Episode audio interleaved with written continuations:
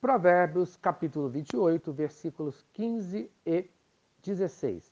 Governantes. O sábio ensina como o governante, infelizmente, muitas vezes oprime o povo, conforme fala o versículo 15 e 16. Como um leão que ruge e urso que ataca, assim é o perverso que domina sobre um povo pobre. O príncipe falto de inteligência multiplica as opressões, mas o que aborrece a avareza viverá muitos anos.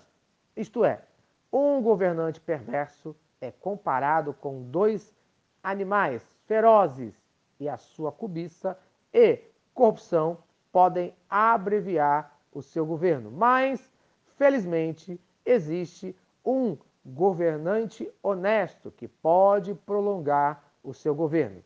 Um governante perverso é comparado, conforme o versículo 15, a um leão que ruge, um animal cheio de fúria, conforme Provérbios, capítulo 19, versículo 12. A ira do rei é como o rugido do leão. A Bíblia fala ainda que o homem do pecado, o ímpio governante do fim, o grande opressor do povo de Deus, é comparado a um leão e um urso, conforme Apocalipse, capítulo 13, versículo 2. A besta que vi era semelhante a leopardo, com pés como de urso e boca como de leão. E deu-lhe o dragão o seu poder, o seu trono e grande autoridade. Amém.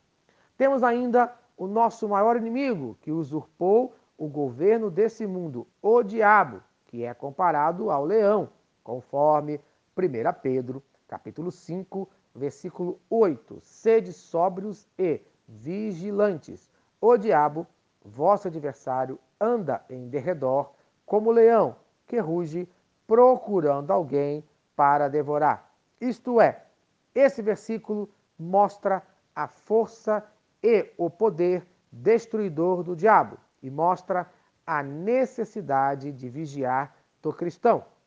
No versículo 16, fala de dois tipos de governantes. Primeiro, temos o governante opressor, o que fala o versículo 15, que é igual ao leão e o urso cheio de fúria, resultado do seu governo de opressão, conforme fala ainda Provérbios, capítulo 28, versículo 12. Quando, porém, governam os perversos, os homens se escondem, isto é, o povo foge, o povo sofre por causa de um governante opressor. Mas, pela misericórdia de Deus, temos, em segundo lugar, o governante que aborrece a opressão.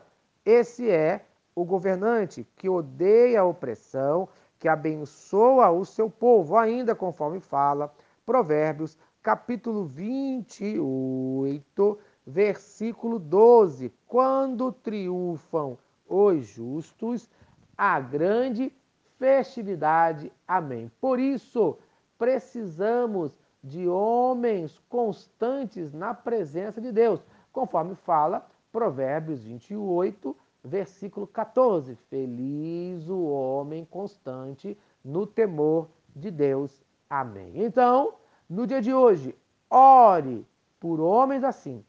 Ore para que a sua vida seja constante na presença do nosso Senhor e Salvador Jesus Cristo.